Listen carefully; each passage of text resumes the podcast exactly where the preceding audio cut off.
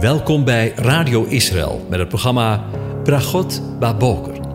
Een kort ochtendprogramma waarin een gedeelte uit de Bijbel wordt gelezen en besproken. Met Bragot Baboker wensen onze luisteraars zegeningen in de ochtend. Presentator is Kees van de Vlist.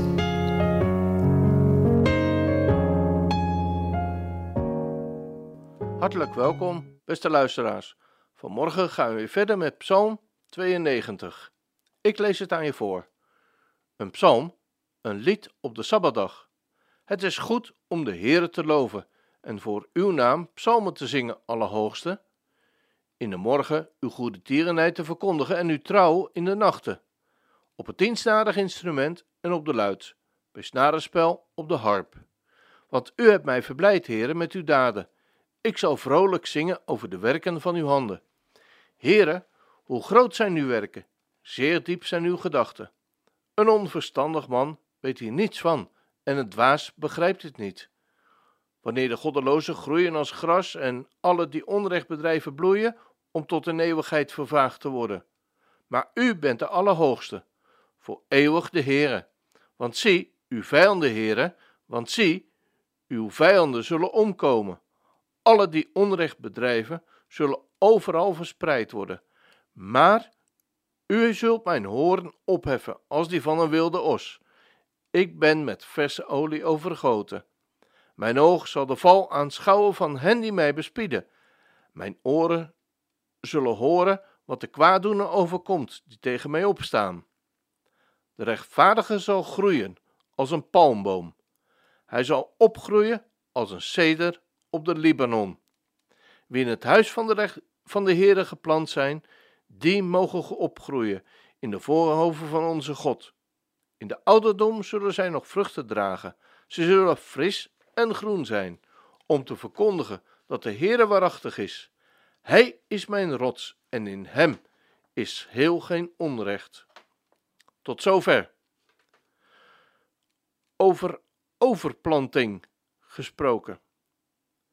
In de psalm spreekt over gras, de palmboom en de cederboom. Het lijkt notabene wel een biologieles. En dan gaan we het vandaag hebben over overplanting. Want we denken weer verder na over het vervolg van deze psalm. En wel over de volgende woorden. Wie in het huis van de Heerde geplant zijn, die mogen groeien in de vooroven van onze God.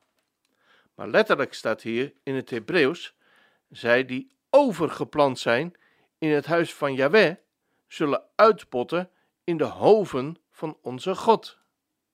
Dus zij die van de ene grond in de andere grond zijn overgezet. Hetzelfde vinden we ook in Psalm 1, waar we lezen over de welzalige of gelukkige man die zal zijn als een boom, overgeplant aan waterbeken, die zijn vrucht geeft op zijn tijd, waarvan het blad niet afvalt. Tja, en dan zijn we weer terug waar we de voorgaande keren gesproken hebben over de palmboom en de cederboom, die ook hun blad niet laten vallen. Hoe wonderlijk mooi blijkt het woord van God één geheel te zijn. Wat een onvoorstelbare architect met een hoofdletter heeft dit boek wel niet geschreven. Overplanting heeft te maken met het feit dat de plant, als beeld van de mens, in een nieuwe omgeving is geplaatst. Overgeplaatst van dorre aarde, waar hij niet tot zijn recht kwam, maar nu is de eigen plant aan waterbeken of waterstromen. Eerst bevond hij zich in een omgeving van doodsheid en dorheid, maar nu is hij overgeplaatst in een omgeving waar hij als het ware nieuw leven, opstandingsleven ontvangt, overgeplant in het huis van Yahweh, in het huis van de Heere. Tja, dat wat nu in geestelijk opzicht met de mens plaatsvindt, van de mens die zich tot God bekeert of bekeerd wordt, zal straks, wanneer de grote sabbat zal aanbreken, over de mens gezegd worden. De mens zou kunnen plukken van de vruchten van de nieuwe mens, van Christus, de gezalfde, Let er ook op dat zij overgeplant zijn in het huis van Yahweh. Dat is daar waar hij zal wonen, op de grote Sabbat. En we hebben eerder in deze psalm gezien dat hij op de grote Sabbat, de grote rustdag, bij zijn volk en bij, en bij de mens zijn huis zal vestigen. In Psalm 73 lezen we: God is bekend in Juda, zijn naam is groot in Israël, en in Salem is zijn hut, en zijn woning in Sion. Ja, de kanttekenaren van de Statenvertaling wisten het al. Als zij hierover zeggen, dat is Jeruzalem. Dat is vanuit de tempel. Ik vraag mij in alle oprechtheid wel eens af waarom zoveel kinderen van God, ware gelovigen, dit soort teksten zo vaak tussen aanhalingstekens vergeestelijken. En dat terwijl zij veelal bewust of onbewust zich beroepen op het gedachtegoed van de schrijvers van de Statenvertaling. Maar hier staat klip en klaar dat zijn naam op die dag groot zal zijn in Israël en zijn woning zal zijn in Sion, Jeruzalem. We lezen weer een stukje verder. Wie in het huis van de Heer geplant zijn, die mogen groeien in de voorhoven van onze God. Of ze zullen uitbotten in de hoven van onze God. Wat is er toch sprake van een ongelooflijk contrast tussen zij die godloos zijn, dus geen God hebben, en zij die in het huis van de Heere overgeplant zijn. We lazen eerder in de psalm in vers 7, wanneer de goddelozen groeien als gras en alle die onrecht bedrijven bloeien, om in eeuwigheid weggevaagd te worden. Maar van hen die uit genade God hebben mogen leren kennen, zegt God: De rechtvaardige zal groeien als een palmboom. Hij zal opgroeien als een ceder op de Libanon. Wie in het huis van de Heere geplant zijn, die mogen groeien in de voorhoven van onze God. In de ouderdom zullen zij nog vruchten dragen. Ze zullen fris en groen zijn. Een groter contrast is er haast niet mogelijk, zou je denken.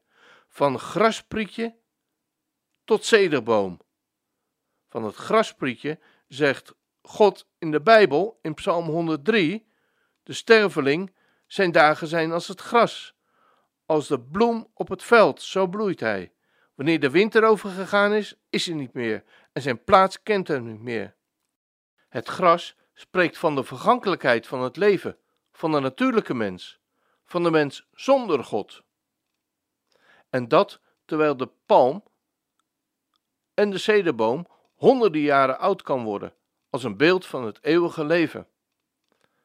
En daar waar het gras er vandaag is en morgen door de wind wordt weggeblazen, zullen de palm en de cederboom in ouderdom nog vruchten dragen, groen en fris zijn. Dat zal een geweldige tijd worden, de grote Sabbat, een tijd van vrede en van rust wanneer de grote vredevorst zijn huis in Jeruzalem zal betrekken, wanneer zijn vrede over deze aarde zal aanbreken en heersen over deze nu nog rusteloze en oorlogvoerende wereld. Deze aarde zal als een grote hof worden, de hof waarvan God zegt in Psalm 92. Wil je weten hoe het zal zijn op deze grote sabbat? Lees dan Genesis, zou ik haast zeggen, waar Adam en Eva in alle rust mochten leven en waar de Satan dan gebonden zal zijn. Wat een geweldige tijd zal dat zijn. Inderdaad, wij proberen nu met werken en zwoegen, van s morgens vroeg tot s avonds laat, bij wijze van spreken, ons paradijs hier op aarde te vestigen. Maar op de grote sabbat zal de mens mogen rusten, stoppen en staken met het werken en zal God bij wijze van spreken zijn paradijs voor deze mensen op aarde vestigen. Als dat geen zegen is, zie jij ook zo uit naar zijn komst? Als je goed luistert, dan hoor je vandaag al zijn voetstappen. Hij komt. Hij komt. Ik wens je een van God gezegende dag toe.